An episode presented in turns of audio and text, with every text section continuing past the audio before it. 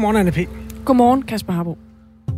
Tre timers Radio 4 morgen er øh, allerede i fuld gang. Vores nyhedsvært træder frem, hver gang klokken slår helt og halv. Og så er der nogle af historierne, vi går noget mere i dybden med i de tidsrum, der udspiller sig imellem. En af dem handler om museer. Ja, for der er mange af dem her i Danmark, der er så presset af høje energipriser, at de nu beder om at få nogle hjælpepakker. Ellers så kan konsekvensen være, at vi ødelægger den danske kulturarv, lyder det fra Danske Museer, som er sådan en øh, paraplyorganisation med, øh, for museerne. Det skal vi vende lige om et øjeblik. Den sidste rest af valgkampen blev taget ned med valgplakaterne i onsdags, men plakaterne er ikke færdige med at leve et liv, selvom valgkampen er slut. Et firma i den østjyske by Hedensted giver plastikplakaterne, både fra Folketingsvalget og tilbage fra kommunalvalget, nyt liv som lamper og papirkurve. En anderledes valghistorie om cirka 20 minutter. Og så skal vi også øh, runde en række nye nationale anbefalinger fra Sundhedsstyrelsen, som lige nu er i høring, og som faktisk kan ende med at få meget stor betydning for de mennesker, der lige nu står på ventelisten til at få et nyt organ. Vi øh, skal tale med en af dem, hvor det kan få en øh, ret stor betydning, om de her anbefalinger bliver godkendt eller ej, og det er klokken 5 minutter over halv syv. Der er mange øh, sådan små løse ballonger, som vi kan måske få fat i i løbet af morgenen her. Hvis der er en nyhedshistorie, som du synes er væsentlig, som vi burde kaste en form for lys over, så er du altid velkommen til at holde redaktionsmøde med os i øh, sms'en. Du kan skrive til nummeret 1424. Det jeg kan love er, at vi arbejder på en konkurrence, fordi der sidder helt sikkert et menneske, der kan forudse, hvornår vi får en regering. Det er jo et spørgsmål, vi hele tiden stiller alle mulige eksperter, når vi har dem med. Hvornår kommer øh, den endelige regering? Hvornår får vi et svar? Det kan være, der sidder nogen derude, der faktisk ved det bedre. Ja, og så kan de jo spare deres tid, alle de kommentatorer, ja. som er ved at være hæse efter en lang valgkamp. Under alle omstændigheder, sms'en herinde, det er 1424. Godmorgen og glædelig fredag. Klokken er 7 minutter over 6. Og der er igen bud efter hjælpepakker. Denne gang er det interesseorganisationen Danske Museer, der beder om en økonomisk hjælp til deres medlemmer, som er øh, mest presset over de høje energiregninger. Lige nu er flere museer nemlig så presset, at de lukker ned for gæster. Det gælder blandt andet tre afdelinger under Museum Sønderjylland, Skive Museum, Bornholms Museum og oplevelsescentret Naturkraft i Ringkøbing. Museum Sønderjylland har samtidig også været ude at varsle, at man kommer til at fyre 11 medarbejdere på museet. Tidligere der har Museum Odense også meddelt, at de er på vej med afskedigelser på grund af de her høje energiregninger, vi ser i øjeblikket. Niels Jensen er direktør i Danske Museer. Godmorgen. Godmorgen. Det er jo sådan, at i øjeblikket er rigtig mange brancher ramt af høje energipriser, så hvorfor skal lige præcis museerne have en økonomisk hjælp? Nu er det ikke bare sådan, at vi rækker hånden ud for at få økonomisk hjælp, bare for, at det er os, der skal overleve det her, men vi har måske en speciel problemstilling, der handler om, at vi er for så vidt sat i verden for, for uden at vise vores kulturarv frem, så også at bevare den for eftertiden. Og det er jo nok der, vi, sætter, vi gerne vil se, at, at vi bliver hjulpet lidt, fordi ret stor procentdel af de omkostninger, vi bruger til energi, det går faktisk til vores magasiner og til vores udstillingsopvarmning. Og der er en direkte relation imellem opvarmning af bygninger og så luftfugtighed. Og hvis, den bliver, hvis, luft, hvis man sætter temperaturen tilstrækkeligt ned, ja, så stiger luftfugtigheden. Og så er der altså allerhøjst stor risiko for, at man får skimmelsvamp. Og der er ikke nogen museer, der er jo ikke nogen mennesker, der ønsker at få skimmelsvamp, for det er både farligt, og det er vildt dyrt at få renset af igen bagefter. Så vi har nok en speciel udfordring, øh, lige netop i forhold til at bevare kulturarven. Kan man løse det på en anden måde end øh, ved at lave en hjælpepakke? Fordi jeg tænker, der er jo også noget af det her, der handler om, hvad bliver de penge så brugt til? Øh, og der er det jo også en prioriteringssag. Skal man så, øh, hvis man får adgang til nogle penge, beholde medarbejderne? Eller skal man prioritere og sørge for, at der ikke går øh, skimmelsvamp og andre dårlige ting i vores kulturarv? Altså, hvad for nogle andre løsningsmuligheder kunne der være end en hjælpepakke sådan bredt? Jamen, der er jo kun en... Energiregningerne skal betales med et eller andet, og de kan blive betalt med de, den, de lønninger, man sparer ved at, at fyre folk.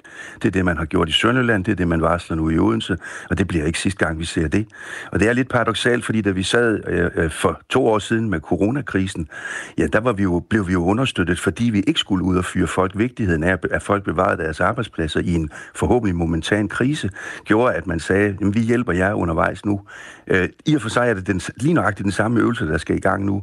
Hvis ikke vi skal miste arbejdspladser i den del af kulturbranchen, jeg repræsenterer, ja, så på en eller anden måde skal der en eller anden form for hjælp til, fordi ja, der er skruet ned ude i kontorlokalerne. Der er lukket ned de steder, hvor man kan. Man har skiftet de elpærer ud, øh, der kan, bespare, der kan bespare elregninger.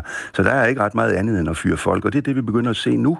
Og det havde vi for så vidt allerede advaret om, da vi var før sommerferien, hvor vi kunne se, hvor det bare hen. Samtidig skal man også tænke på, at vi kigger ind måske i et, et, et 2023, som vil betyde nedgang i kulturforbrug.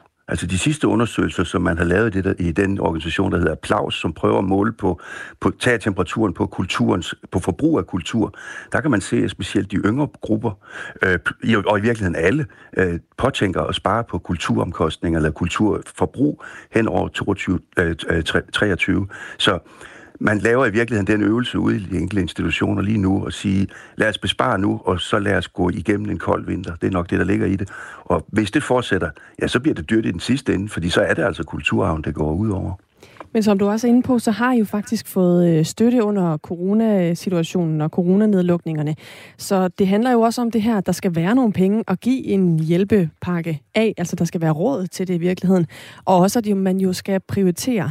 Øhm, vi har jo også øh, for eksempel øh, offentlige steder, hospitaler og lignende, hvor man øh, har været inde og, og kigge på, hvordan kan vi sørge for, at øh, det her det kan køre rundt også med i lyset af de energiudfordringer, vi er i.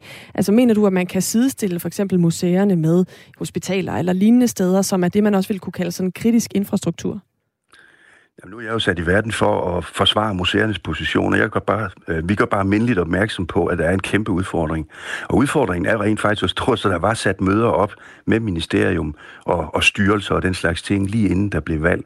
Men al den slags kontakt, den, den stoppede jo med valget, fordi så er der ikke nogen kontakt med embedsværket. Men problemet har jo ikke løst sig selv, det er bare blevet værre. Og lige nu er der altså kollegaer ude i landet, som kigger ind i en fyreseddel øh, på grund af det her. Og det er som bare det, vi forsøger at fortælle, at en form for hjælpepakke, en form for hjælp i det hele taget til de hårdest nødlidende, som man i øvrigt har set i andre af Europas lande. Jeg kan pege hen på Belgien for eksempel, hvor man i Wallonien har sat en, en omkring 75 millioner danske kroner af til at hjælpe de værst nødlidende. Det er jo ikke sådan, vi rækker hånden ud bare for at få penge. Det er i virkeligheden, fordi der er nogle, nogle eklatante problemstillinger i det her. Men det kræver jo igen den her prioritering. Altså er der så nogle steder, hvor du kan se, her øh, behøver man ikke at sætte ind, eller her kan man tage de her penge fra, for der skal jo også være penge til det. Altså det er for så vidt det, vi har politikere til. Og det her det er jo et opråb til de politikere, som har lavet en museumslov, som museerne skal følge. Og efterhånden bliver det jo svært at opretholde øh, den lovgivning, hvis, hvis det er, at der ikke er mulighed for at passe på den kulturarv, som er en af, hoved, af hovedpointerne i at have øh, en museumslov. Så det er jo en politisk prioritering, derfor henvendte vi os også til politikerne ret tidligt i det her forløb og sagde, at det her det kan altså virkelig blive voldsomt. Og jeg synes, det er voldsomt, når man fyrer, fyrer op imod 10 procent af medarbejderstaben i Sønderjylland, eller kigger ind i fyringer i Odense, som også rammer en vis procentdel af, af medarbejderstaben. Det vil under alle omstændigheder gå ud over bevaringen af kulturarven, og det vil også gå ud over den mulighed, vi har for at vise den frem for publikum. Og det er der nok ikke nogen, der ønsker, at vi ikke skal gøre. Det har jeg i hvert fald ikke hørt. Du lytter til Radio 4 Morgen. Niels Jensen er direktør i Danske Museer, som oplever krisen krasse i lighed med mange andre, og derfor foreslår, at der bliver hjulpet fra statens side. Du kan lige få nogle reaktioner, Nils Jensen, fordi folk, der lytter med, er ikke nære med dem. For eksempel Rasmus Kaiser, der skriver, jeg er træt af at høre om folk, der skal have hjælpepakker. Den ene dag er det biografer og teatre, den anden er det museer. Vi kan ikke lige... Vi kan ikke... Øh, Giv hjælpepakker, tror jeg, der skal stå. Giv hjælpepakker. Det, er det, danske sam, det har det danske samfund ikke råd til, men de kan da låne pengene som alle andre, skriver Rasmus Kaiser, som øh, er lidt på samme bane som en anden, der skriver ind, der er jo lavet en lånepakke, hvor man kan udskyde sine regninger. Gælder de ikke for Jan Jensen, og hvorfor er det ikke nok? Jo, der er lavet en lånepakke til institutioner og virksomheder, der tjener penge. Nu er museer jo ikke sat i verden for at tjene penge, så derfor har den første øh, lytter jo sådan set ikke ret i det vedkommende skriver, at, at, at der er altså forskel på det her, de her ting. Altså de der med at give 4% i rente, det giver jo ingen mening, hvis man faktisk er en, er en institution, som under ingen omstændigheder tjener penge selv. Lad være at tro, at det at bevare kulturarv er en gratis forestillelse. Det er det ikke. Ikke nogen steder i verden. Så, så, og det vil for så vidt bare udskyde smerten, og det vil jo også være et dårligt købmandskab, hvis man så lader 4% ligge der og hvile, uden at tage hente konsekvenserne af det, og så begynder at fyre folk øh, for at skaffe penge til at betale i første omgang. Det er Hvad er det for nogle 4%, skal jeg lige forstå? Er det ikke 2%, jo, det koster? Nej, det er 4%, man satte op, ikke? så vidt jeg har forstået. Men under alle omstændigheder... Det skal vi lige undersøge. Noget, jeg tror, ja. det er to. Okay, men det er stadigvæk en form for rentebyrde, hvis man har, har en stigning fra noget, der ligner 1 million i, i energiomkostninger, som man havde i Museum Sønderjylland, til at have op imod 5 millioner kroner, man skal afregne hvert år. Så det er rimelig mange penge, vi taler ind i, i, i vores forholdsvis lille økonomi i museumsverdenen. Energipriserne er faldet, skriver en anden, så det må jo være kontobetalingerne, der er for høje. Nogle af pengene kommer tilbage næste kvartal. Ja, gudskelov er, er, er regningerne faldet nu, men de her beslutninger om at fyre folk, de har altså også mange gange tre måneders konsekvens, fordi man jo øh, har opsigelsesvarsler og den slags ting. Og ingen kender vinteren.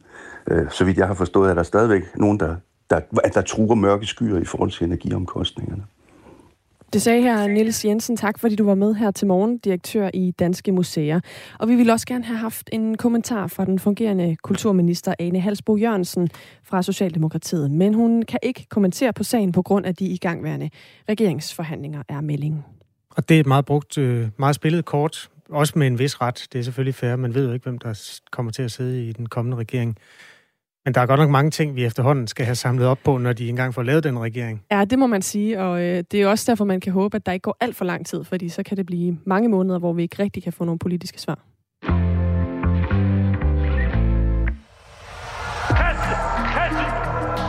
De blev født ud af kaos. Kast og Tøsedreng. Men blev den største politiske bevægelse i nyere tid. Og navnet, det er Dansk Folkeparti. En succes bygget på ekstrem topstyring. Jeg vil have Martin ud af Christiansborg. Jeg kan ikke finde mig i det der mere. Få hele historien om Dansk Folkeparti i podcasten Storhed og Fald.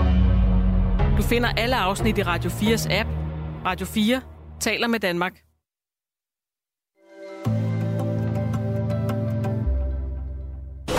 Nu kører kniven rundt, der sidder en kniv herinde og, øh, og skære rundt i de former, som vi på forhånd har, har lagt ind i vores software. Det her er lyden af en valgplakat, der får nyt liv, fordi i den østjyske by Hedensted har man specialiseret sig i at lave valgplakater om til noget, der kan bruges til noget, nemlig skraldespande og lamper. Det er jo den sidste rest af den øh, valgkamp, som har befolket vores øh, lygtepæle igennem en måned. Hos Relife Studio i Hedensted giver de plastikplakaterne nyt liv som lamper og papirkurver, og vores reporter, Anne-Sophie Felt, har mødtes med stifteren af virksomheden Andreas Petersen for at høre om tankerne bag og se, hvordan det foregår. Nu kører kniven rundt, der sidder en kniv herinde og, øh, og skærer rundt i de former, som vi på forhånd har, har lagt ind i vores software. Og øh, så går der cirka et minuts tid, så er den her plakat skåret i, i de her former.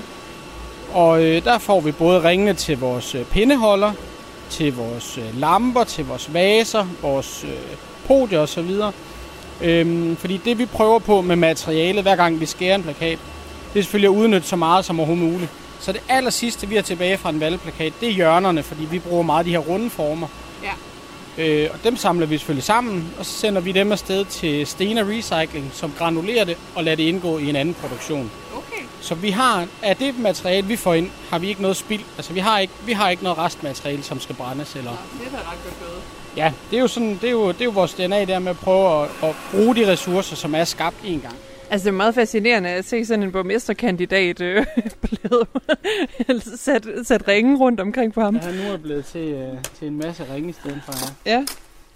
Øh, her er det en borgmesterkandidat fra Venstre, som øh, har fået lavet øh, en dejlig rund form rundt om sig, og så er der faktisk lavet en masse mindre cirkler Så inde er i den. en masse mindre cirkler.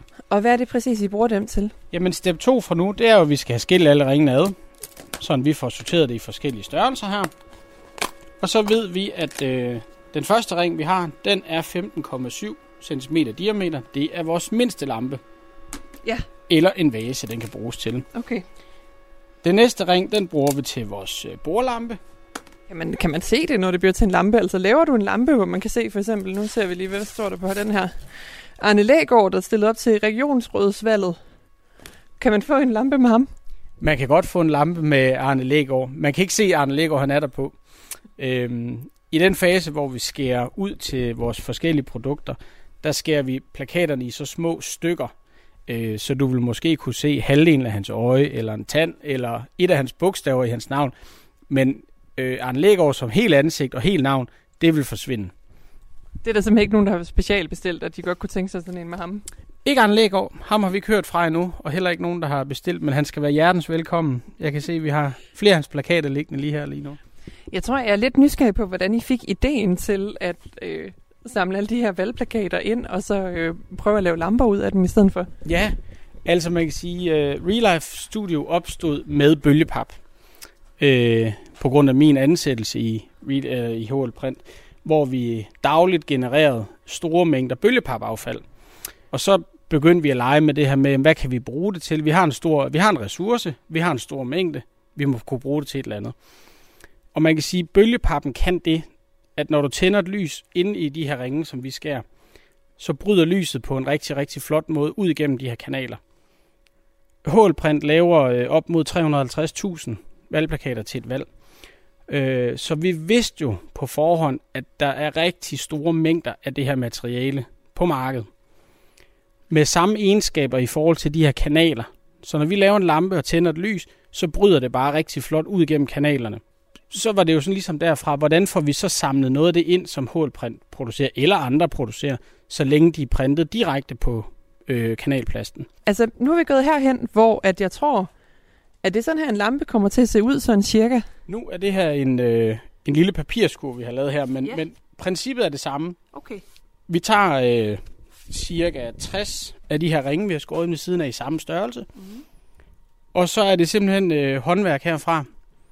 Vi tager en ring, putter lim på, putter den ned over en skabelon, en mere ring på, lim på, og så bliver vi ind til, vi har den højde, vi gerne vil have. Når man tager fat i den her, så kan man jo også se, at den stadigvæk øh, både at der er forskellige mønstre her på siden. Nogle huller er en større end andre. Ja, men der er jo også lidt forskellige farver. Man kan lige se, jeg ved ikke, om det kunne være frem der venstremandens øh, valgplakat. Der er jo lidt øh, fræk orange der. Det er og... rigtigt. Man kan ane nogle af de her farver fra, fra printet på plakaterne. Øh, så det giver det her farvespil i, i sådan nogle svage nuancer, hvor man kan se noget, øh, noget gul, og der er noget orange, og der er noget... Øh, noget ja. lyserød her. Og... Men ellers så ser den mest hvid ud, og så er der ligesom nogle strejf af noget farve ind imellem. Ja, lige præcis. Vi ja. prøver altid at vende det sådan, at, at der hvor man typisk vil se produktet fra, at der er mest hvid. Så ja, det er okay. så... Nu kan jeg se, når du vender den om, der kom der lige pludselig et øje lige der. præcis. Ja. Når vi vender den om, så har vi alle farverne pegnet opad, og de forsvinder en lille smule, når vi, når vi ah, så vender den retur og har farverne. Så det er simpelthen bare, fordi I ligger bunden af valgplakaterne oven vi, på hinanden? Ja, vi ja. vender altid trykket væk fra der, hvor man typisk vil se produkterne. Mm.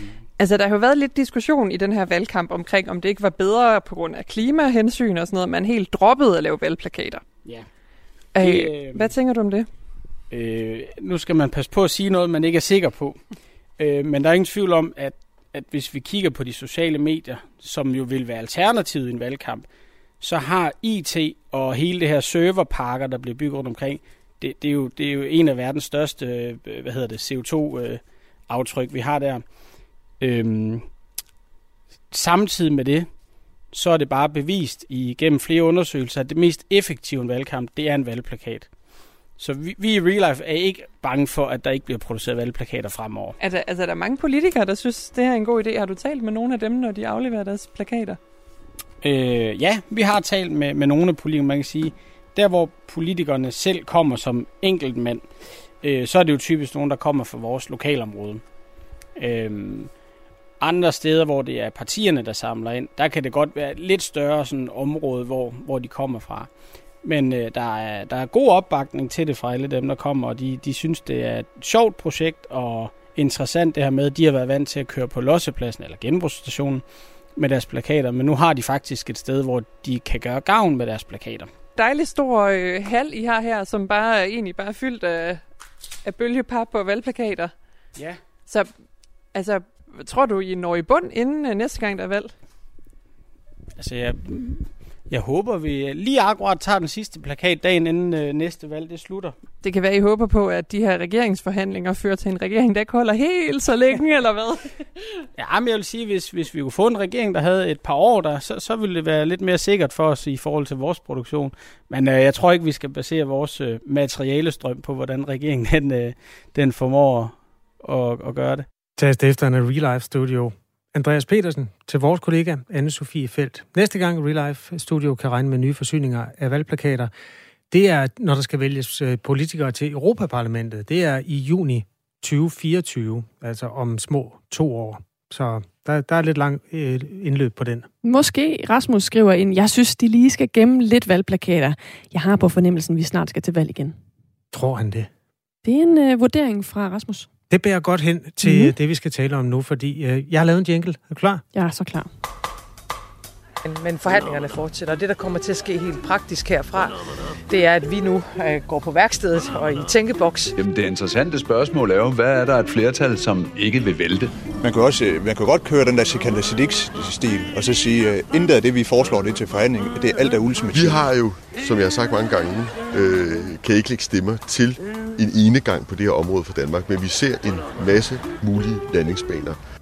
Og så påbegynder vi forhandlingerne mandag, øh, og der bliver det med fokus på sundheds. Vi skal have en øh, konkurrence. Men nå, men nå. Jeg er nødt til lige at sige. Ja, øh, det var lyd fra Muppet Show. Ja. Jeg tænkte, det, er, det er lidt det, der foregår i øjeblikket. Det kan godt føles sådan nogle gange. Konkurrencen går ud på, i al sin enkelhed, sæt de bogstaver sammen, som kommer til at danne den næste regering. Og skriv datoen, hvor denne regering bliver præsenteret i en sms til Radio 4 morgen. Nummeret er 1424. Du kan godt nå at tænke over det her, fordi den kommer til at være åben hele morgenen. Vi samler dem i en bærepose, og så tager vi dem øh, frem, når regeringen bliver præsenteret. Så ser vi på, hvem har ramt bogstavkombinationen, og hvem har ramt datoen bedst. Og hvad skal man vinde? Altså, jeg synes nogle gange, det er lidt tamt at sige, at du kan vinde øh, et gavekort til en knallert eller sådan noget. Ja. Så jeg vil hellere sige, at man vinder en præmie, som ingen nogensinde har vundet før. Og den får et særkende af Radio 4. Det, vi putter blandt andet en kop i. Det kommer der helt sikkert i. Det, og det er kun begyndelsen. Ja, det er nemlig kun begyndelsen. Det kan være, der er kaffe i koppen. Vi putter autografer i. Der kommer måske en lille nøglering med. Et billede. Kunne det også være? Ja. Vi siger ikke af hvad. Vi piller et ned fra væggen. Ja. Vi, vi gør noget stort for den, der gætter regeringen. Altså, det er bogstaverne, og det er datoen på en gang. Der kom en sms i går fra en fyr, der skrev, at øh, han troede, at de ville øh, blive færdige, inden VM i fodbold går i gang. Ja, der er jo også lidt... Øh, nu talte vi før om det her med øh, ministre, der ikke stiller op og kommenterer, fordi regeringsforhandlingerne er i gang. Ane Halsbro Jørgensen, kulturministeren, sagde i går, vi kommer ikke til at tage til Katar, så længe der ikke er en regering. Sagde hun det? Det sagde hun. Hun er ikke interesseret i fodbold, kan jeg høre. Hun er måske heller ikke interesseret i de ting, der følger med at tage til Katar som en officiel repræsentant. Nej, det kan der være noget om. spekulere i. Okay, så det du skal gøre er, og vi kan da godt sådan gå forrest og sige, de øh, bogstavkombinationer, som har været hyppigst nævnt, det var for eksempel den kombination, der hedder S. Punktum. Og ikke ja. flere. Socialdemokratisk øh, mindretals solo-regering med støtte fra de sædvanlige. Der har også været en SM på, på banen. Det lyder bedre. Mm. Eller i hvert fald mere varmblodet. Ja, det må man sige. Så er der SR, som man jo også har set før i Danmarks historie. Lille bitte radikale venstre, der ikke vil være med i noget af det, der er mærkesager for Socialdemokratiet. Så måske er den ikke så sandsynlig, men det er i hvert fald set før, at Socialdemokraterne og radikale kan finde sammen. Eller SR, SF. Også en mulighed. Eller vil man så sige SS, SSFR? Nej, det vil man Nej, det ikke. tror jeg ikke, man vil gøre. Der er også Venstre jo. Absolut. En joker i det her spil. Så hvad, hvad vil den hedde? Kunne den hedde øh, SVM måske? Ja, det kunne den jo godt. Der er også den mulighed, at Martin Lidegaard siger, Nå, efter alle disse år i rødt hjørne, kunne jeg godt tænke mig lidt øh, frisk luft, så jeg går over og bliver et blot parti. Og dermed har vi altså for eksempel en KVR-regering, eller VKR. Det tror jeg faktisk, man har prøvet en gang i 80'erne. Ja. Altså, bare det med bogstaverne er enormt svært, selvom nogle er mere sandsynlige end andre. Mm. Dertil kommer altså, at man skal gætte datoen, hvor den bliver præsenteret. Det er Rasmus allerede fra... nogen, der tør. Ja, prøv lige at gå læse noget op. Rasmus fra Hedehusene siger, at det bliver en SMVR-regering. Altså en Socialdemokratiet, Moderaterne, Venstre, Radikale. Og den bliver dannet den 21. i 11. Og Rasmus, du var den første, der kom med det gæt, så hvis der er flere, der har det samme gæt, så, øhm, ja, så er det den, der kommer med det første, der vinder. Du skal tage din mobiltelefon, og så skal du skrive en bogstavkombination af eksisterende partier, der sidder i Folketinget, og så skal du fortælle, hvilken dato regeringen bliver præsenteret. Send den til 1424.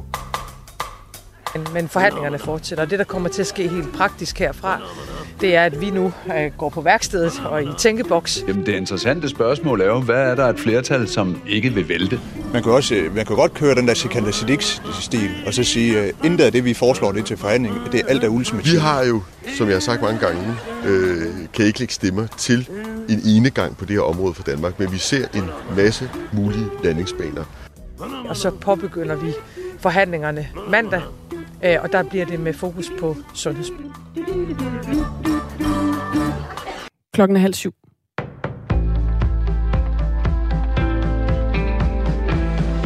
Den 22-årige formodede gerningsmand bag skyderiet i Fields blev afvist i et behandlingstilbud i psykiatrien. Det bekræfter Marete Nordentoft i et interview med Politiken. Hun er medlem af den taskforce, der kuglegravede psykiatriens kontakt til den 22-årige formodede gerningsmand. TV2 og Frihedsbrevet har tidligere på baggrund af en kortlægning af forløbet op til skyderiet beskrevet, at den 22-årige blev afvist i behandlingstilbuddet Opus, og det bekræfter Marete Nordentoft altså nu. Hun siger, at det havde været godt for den 22-årige, hvis han havde haft adgang til et specialiseret og målrettet tilbud. Der var et behandlingstilbud, hvor han blev afvist på grund af nogle forhold i hans sygehistorie, som gjorde, at man vurderede, at det ikke kunne komme på tale, siger hun til politikken. Ifølge Frihedsbrevet og TV2's kortlægning blev den 22-årige afvist i Opus, fordi han under en tidligere indlæggelse i børne- og ungdomspsykiatrien havde udvist symptomer på psykose. Ukrainske styrker har generobret flere end 40 distrikter omkring byen Kherson i Ukraine. Det sagde Ukraines præsident Volodymyr Zelensky i går aftes. Generobringen finder sted, mens Rusland er ved at trække sine soldater ud af Kherson, der ligger i det sydlige Ukraine. I et interview med nyhedsbyrået Reuters tidligere på dagen i går fortalte Ukraines forsvarsminister, at han vurderer, at russerne stadig har omkring 40.000 soldater i Kherson-regionen. Ministeren mener, at det vil tage Rusland mindst en uge at trække sine soldater ud af området. Rusland beordrede onsdag de russiske tropper i byen til at trække sig tilbage. Der er for mange, som ikke kan holde fingrene fra deres mobiltelefon, når de kører bil, og derfor kommer den landsrækkende kampagne fra Rådet for Sikker Trafik i den kommende uge. Tal fra Rigspolitiet viser, at der i årets første 10 måneder blev uddelt knap 19.000 klip i kørekortet for brug af håndholdt mobil bag rattet. Og derfor kører Rådet for Sikker Trafik altså i uge 46 en kampagne i 53 kommuner over hele landet, der skal sætte fokus på problemet. Det er nemlig stadig et problem, fortæller Lisbeth Sal Bauditz, der er seniorprojektleder i Rådet for Sikker Trafik. Vi kan se, der er stadigvæk alt for mange bilister, som sidder med deres mobiltelefon, når det er, de kører bil. En undersøgelse blandt danske bilister, som analysebyrået Vilke har gennemført, har gennemført viser, at 91 procent af bilisterne finder det uacceptabelt at bruge sin mobil, mens man kører bil. Det er dog kun 74 procent af bilisterne, der svarer, at de aldrig skriver eller taster på deres mobiler, når de kører. Der er jo en, øh, kan man sige, en uoverensstemmelse imellem øh, den holdning, vi siger, vi har i forhold til, hvad man gør ude i trafikken og hvad andre gør, og i forhold til, hvad vi så selv kommer til at gøre, når det er, vi sidder, når vi kører derude. Øh, men det viser også, at det her med at være uopmærksom er, er en ting, der er rigtig svær. Øh, og det er noget, man skal, man skal ligesom bestemme sig for, at øh, jeg er ikke en type, der er uopmærksom, når jeg kører bil. Twitter-ejer Elon Musk har fortalt sine medarbejdere, at konkurs ikke er udelukket. Det skriver chefredaktøren for tech-nyhedsbrevet Platformer på Twitter ifølge nyhedsbyrået Reuters. Elon Musk er angiveligt usikker på, hvor meget mere virksomhedens økonomi kan holde til. I går skrev nyhedsbyrået AP, at Elon Musk har fortalt sine ansatte, at det er slut med at arbejde hjemmefra i lige så høj grad som hidtil. Han forberedte dem også på, at selskabet går mod hårde tider økonomisk. Meldingen til de ansatte i går var den første kommunikation fra Elon Musk til hele medarbejderstaben, siden han overtog direktørposten for cirka halvanden uge siden.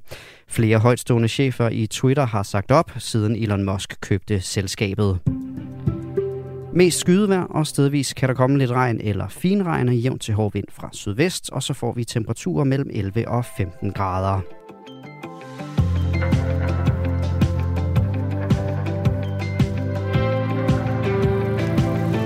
Fedt, at mange skriver ind. Vi holder liv i den konkurrence hen over morgenen. Der var en bogstavkombination, vi ikke har set før i dansk politik. Der er en, der simpelthen foreslår... Det bliver en røv-regering. RYV. Altså en forudsigelse om, at radikale, enhedslisten og Venstre finder sammen. Det bliver den bedste regering i mands minde. Det er et af de mange bud, der er kommet ind, og du kan stadig nå at være med i den konkurrence. Hvilken bogstavkombination får vi som regering betragtet, og hvilken dato bliver regeringen præsenteret på Amalienborgs slotsplads? Skriv dit bud på nummeret 1424. Nu skal vi se på noget, der er væsentligt mere betydningsfuldt, i hvert fald for de mennesker, der venter på en ny lunge eller et nyt hjerte, ny nyre eller ny lever.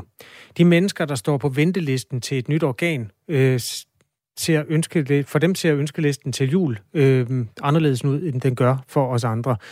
Der er muligvis øh, nyt på vej, godt nyt, en ny række øh, nationale anbefalinger fra Sundhedsstyrelsen for, hvilke øh, døde patienter man kan tage, anbefale, tage organer fra, er i øjeblikket til høring, og håbet er, at det kan føre til langt flere organdonationer. Her øh, skal vi lige høre Christina Rosenlund, der er overlæge ved Odense Universitetshospital, som har været med i arbejdsgruppen bag de nye anbefalinger, forklare. Der er, som det er lige nu, kun en måde, man kan blive organdonor på. Det er, hvis man dør, mens man øh, er tilkoblet respirator, og der stadigvæk er blod, der løber rundt i kroppen. Det, der kaldes hjernedødskriteriet. Det nye, det er, at man nu også kan donere organer, øh, når man ikke er tilkoblet respirator, og hjertet går i stå, og der ikke længere er, er blodcirkulation i kroppen øh, så kan man stadigvæk godt blive donor. Om et øjeblik skal vi tale med, øh, med øh, ja, undskyld, øh, Stine Johansen hedder hun, som bor i Aalborg. Hun er 25 år, og hun venter på at få en ny nyre, fordi hun har en nyresygdom, og er naturligvis meget interesseret i de politiske perspektiver i det, der foregår lige nu. Det er jo sådan, at øh, ved udgangen af sidste år, der var der 389 danskere, der stod på venteliste til et nyt organ, og man håber jo så, at de her nye nationale anbefalinger, det vil kunne få ventelisten ned, hvis det bliver vedtaget, fordi at man jo øh, dermed vil kunne øh, udvide gruppen af mennesker, der har mulighed for at donere deres organ i virkeligheden.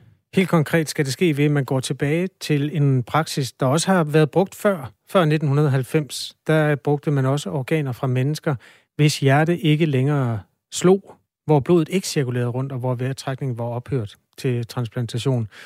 Øh, det er en praksis, man i sin tid valgte fra for at sikre, at organerne var i god nok stand til at fungere i en ny krop, også efter transport. I løbet af de sidste 30 år er lægevidenskaben dog blevet langt klogere på, hvad organerne kan og ikke kan holde til i forhold til at have været, undskyld udtrykket, men altså ude af drift i en periode i en død krop, fortæller Christina Rosenlund. Og derfor, fordi den er blevet bedre til det, så har man også for øjnene op for, at, at man godt kan genoptage den måde at, at være organdonor på. Vi har fået en sms fra en lytter, der hedder Christina, som skriver, kan I og andre medier ikke holde op med at omtale patienter, som er modtagerkandidater til en human organtransplantation, som folk, der venter på et organ, som om der var tale om en ressource på lighed med antallet af producerede benproteser eller kontorstole, så hospitalerne bare kan produktionsoptimere ved at ekspedere nogle flere enheder, når efterspørgselen overstiger udbuddet, spørger vores lytter Christina, som altså synes, det er væsentligt, øh, hvilke ord man bruger i den her sag. Det er i hvert fald faktum, at øh, Stine Johansen venter, og hen hende venter vi på. Så den debat her, den kommer vi til at kaste noget lys over i Radio 4 morgen i dag, hvor klokken lige nu er 6.38. Siden august der har Danmark trænet ukrainske soldater til at kæmpe mod Rusland. Det er en træning, der er foregået i England. Men nu viser det sig, at de ansatte i det danske forsvar, der er blevet sendt afsted, arbejder under nogle markant anderledes arbejdsforhold, end hvad de fleste af os herhjemme kender til. For hvor 37 timer er sådan den almindelige norm, så beretter ansatte i forsvaret om arbejdsuger, hvor man kommer op på det tredobbelte. Og derudover er der ikke mulighed for at afvikle det overarbejde eller få lov at afspacere, når man kommer hjem igen på grund af den aftale, der er blevet indgået mellem fagforeninger og forsvaret. Peter Ernst Ved Rasmussen er redaktør på Forsvarsmediet Olfi og også vært på programmet Frontlinjen her på Radio 4. Og han har talt med en af de senior der har været afsted. Han hedder Jan Akker, og han er for nylig kommet tilbage til Danmark efter at have været tre en halv måned i England for netop at øh, hjælpe i den her forbindelse. Og han retter skarp kritik af de forhold, som han blev sendt afsted til. Det er sådan, at da vi stod og skulle afsted på denne her opgave, der, øh, der valgte forsvaret i samarbejde med øh, fagforeningerne at lave en særskilt aftale, øh, hvor de egentlig valgte at sige, at vi tilsidesætter den tjenesterejse, der er forhandlet normalt, man vil køre på, og så laver vi en, en helt ny. Og det, de egentlig forhandlede, det var, øh, og igen, nu er det, nu er det grove tal, jeg, jeg smider ud, det er noget i nærheden af et øh, tillæg per dag på øh, 900 kroner før skat og ikke pensionsgivende.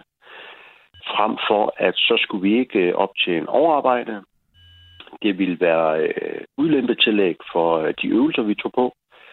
Det ville være øh, tillæg for, øh, for stort set alt det, vi lavede herovre, øh, skulle de 900 kroner så dække øh, før skat, vel at mærke.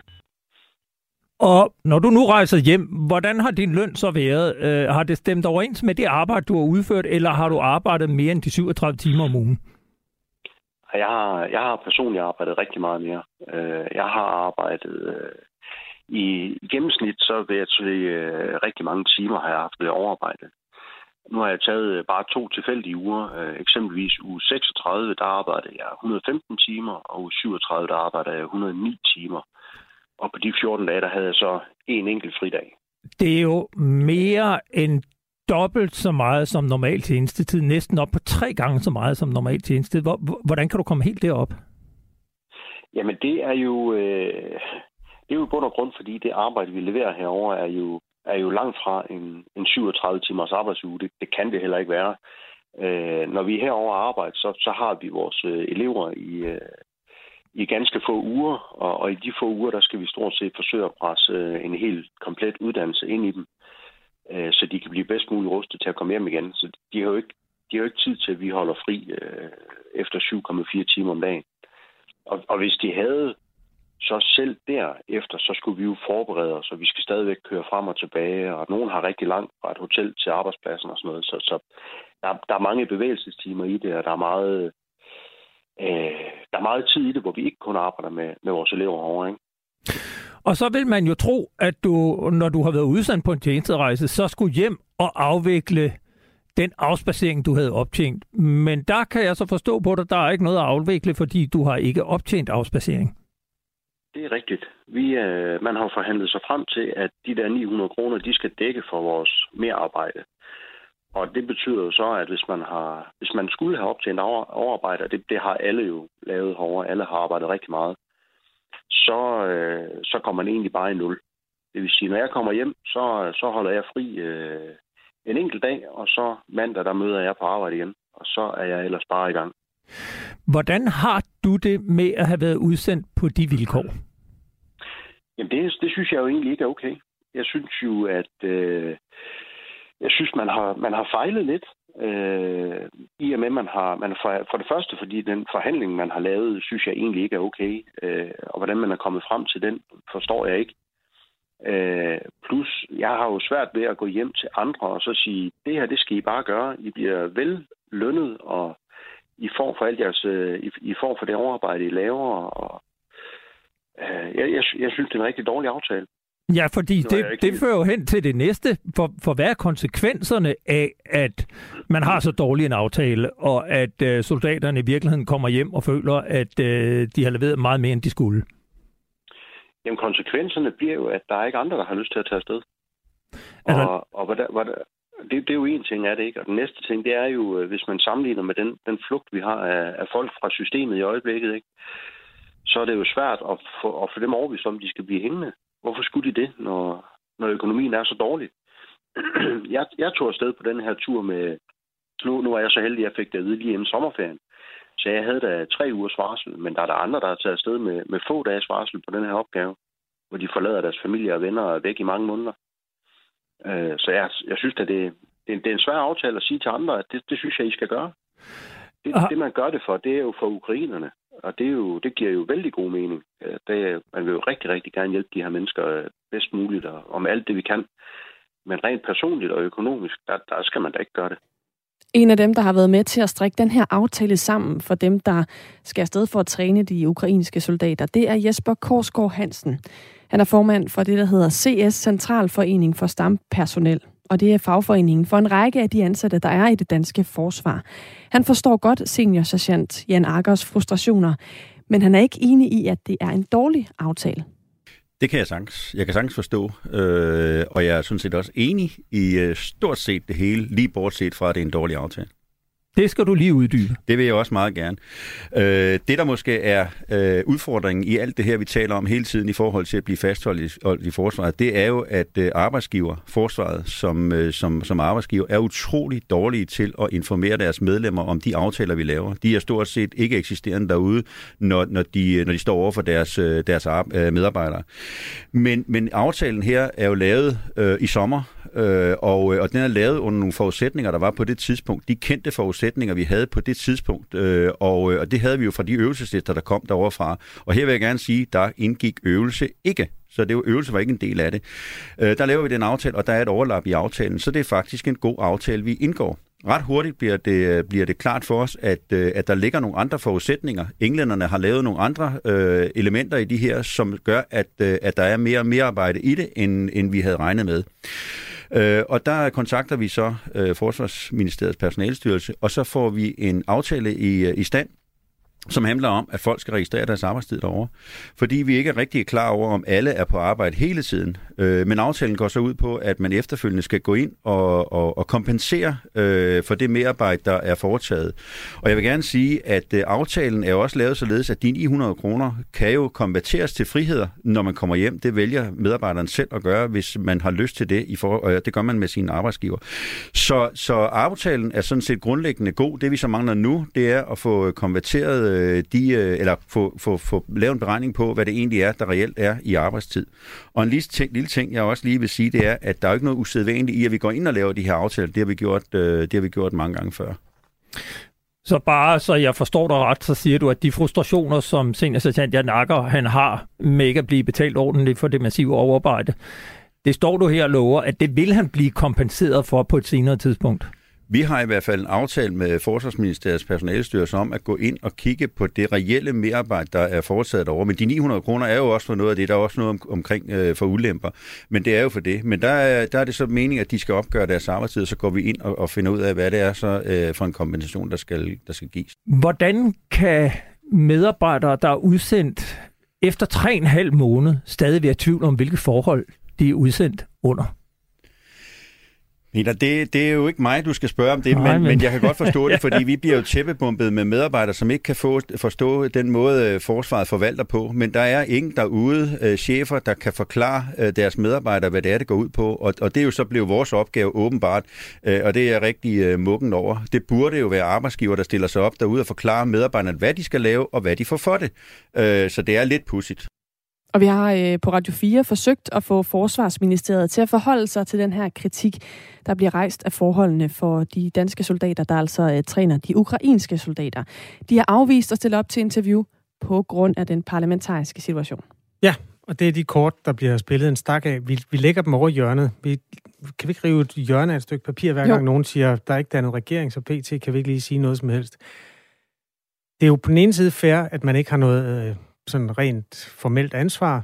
Omvendt, så bliver man vel valgt ind i politik, fordi man har holdninger til, hvordan samfundet skal drives. Hvis nu man var socialdemokrat og havde sin helt tilbage rødder i arbejderbevægelsen, kunne det jo godt være, at man havde en mening om, når en arbejdsuge den bliver 3 gange 37 timer i stedet for. Og nogle gange har man jo også været dem, der lavede reglerne bagud i tiden. Det kan også godt være. Ja. Vores lytter Kenneth Fischer, han tror slet ikke på regnestykket. Han mener, at øh, ja, det er fordi 37 gange 3, det giver jo 111 timer om ugen. Kenneth Fischer får det til 115. Det er så lige meget. Men altså, 15 timer om dagen i en hel uge. Mund dog, skriver Kenneth. Han tror simpelthen ikke på det. Der, er Der vil også... jeg godt sige som gammel soldat, Kenneth. Ja. Dagene er virkelig lange. De er så lange, så du tror, det er løgn. Så det kan sagtens være rigtigt. Og det er i hvert fald det, de siger. Så hvis ikke du kan modbevise det, så tror jeg bare, at du skal tage det for gode varer. Ulrik øh, er også på banen. Ja, den uddannelse og måden, det bliver udført på hos de ukrainske soldater, lyder rigtig meget som når hjemmeværnet uddanner deres hjemmeværnssoldater ved deres bootcamp-forløb i løbet af industriferien på omkring fire uger, starter klokken 5 morgen til 22 om aftenen med alt fra førstehjælp, småstyrkernes kamp til bevogtning. Jeg var med i mange år som både momentstyrker og nogle gange som gruppefører, skriver altså øh, Ulrik ind. Dejligt med kommentarer på de historier, vi folder ud. Klokken er 6.49, altså 11 minutter i syv. Husk, at hvis du vil høre mere om den her sag, så kan du lytte til Frontlinjen. Du kan finde udsendelsen som podcast sender øh, hver torsdag fra 11 til 12, og alt det her, vi lige har talt om, det kan du altså høre uddybet, hvis du finder podcasten, i for eksempel i vores app. Det er jo fredag. Må jeg lige runde fænomenet sex? Ja, lad os da tale om det.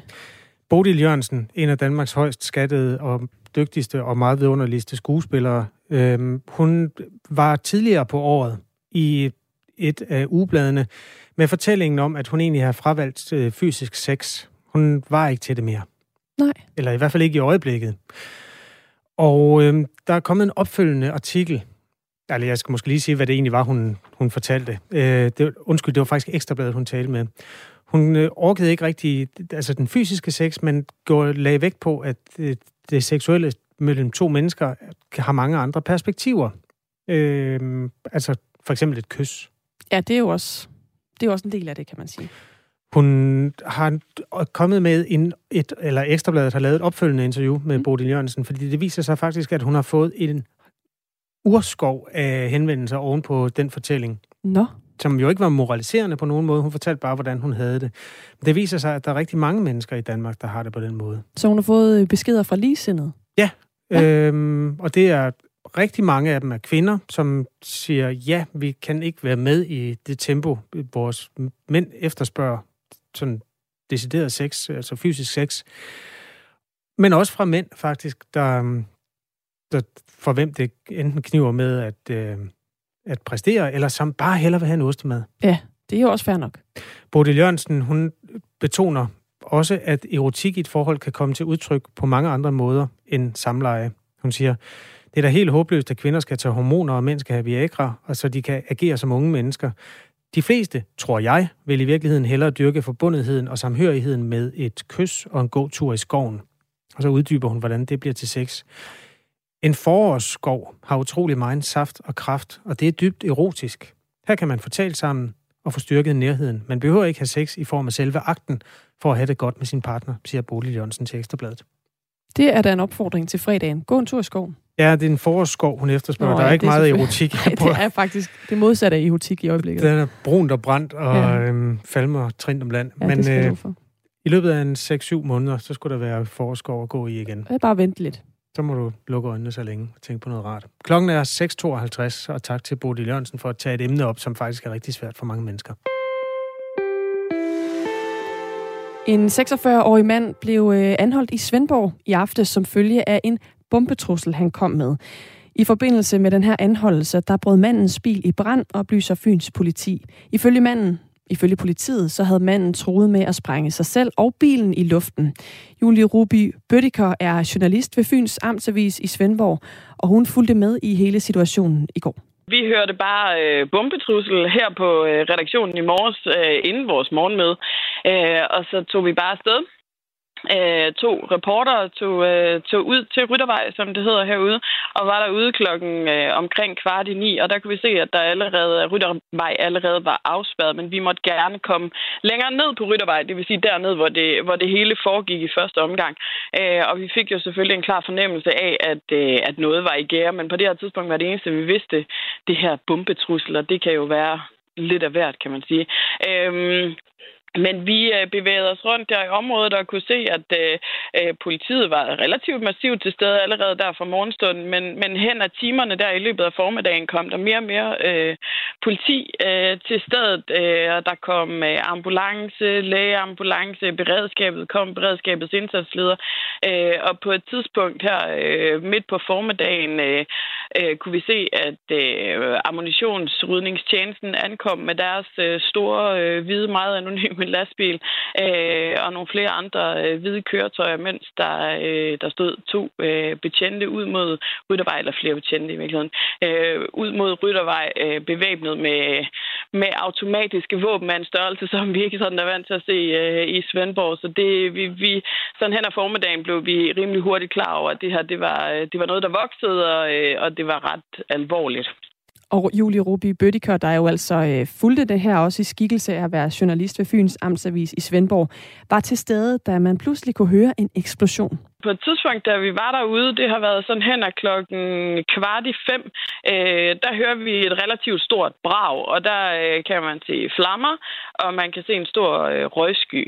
Øh, så der er sket et eller andet inde på, på det her område, som er en parkeringsplads, som ligger lige midt mellem et øh, kollegie og, øh, og en togstation, som hedder Svendborg Vest.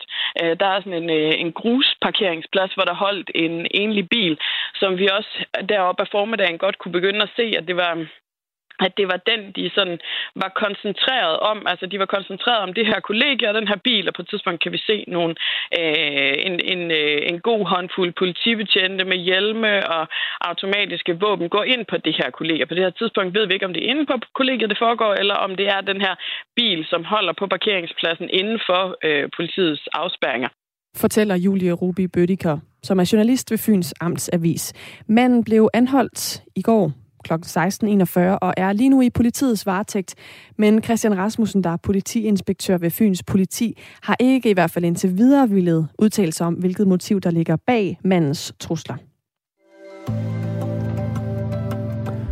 Vi øh, laver det her radioprogram, Radio 4 Morgen, tætter hver eneste hverdag mellem 6 og 9, og der er mange bevægelige led. Jeg synes lige, vi skal slå ned i nyhedsstrømmen og finde ud af, hvad der er i på vej her til morgen. Nikolaj Dupont er reporter. Godmorgen for det første. Godmorgen. Ja, vi har sagt godmorgen, det er fake, men... Ja, vi har snakket lidt sammen inden også. Hvad er dagens historie? Jamen, der sker lidt forskelligt derude. Øh, noget af det helt store set med internationale briller, det er Ukraine, øh, Kherson. Den har kørt lidt, at russerne er ved at, ved at trække sig. Øhm, det har fået nogle danske eksperter til at være ude og sige, øh, at russerne virkelig er presset lige nu. Så vi er lige ved at, at trykteste lidt sådan, hvor presset er det egentlig, når man får at vide, at russerne er presset. Det har vi lidt hørt før. Så den jagter vi. Øh, noget andet, vi jagter, og som jeg kan løfte for, at vi øh, kommer til at tale om, eller I kommer til at tale om, det er jer, der er der om 10 minutters tid, det er en bevillingslov. Det er jo fredag, hørte jeg dig sige. Mm. Så skal vi selvfølgelig snakke om finanslov.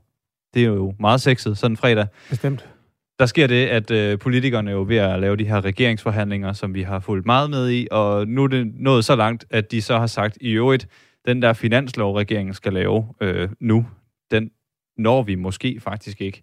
Og så er der en hel masse øh, maskineri, der bliver sat i gang i forhold til, hvad fanden gør man så? Altså finanslov, det er simpelthen budgettet for næste år Lige for præcis. hele fabrikken Danmark. Ja, og den har alle partierne jo ligesom en idé om, hvordan laver man den, og når der så har lavet en regering, så er det jo så regeringen, der skal finde ud af, hvad er egentlig planen? Hmm.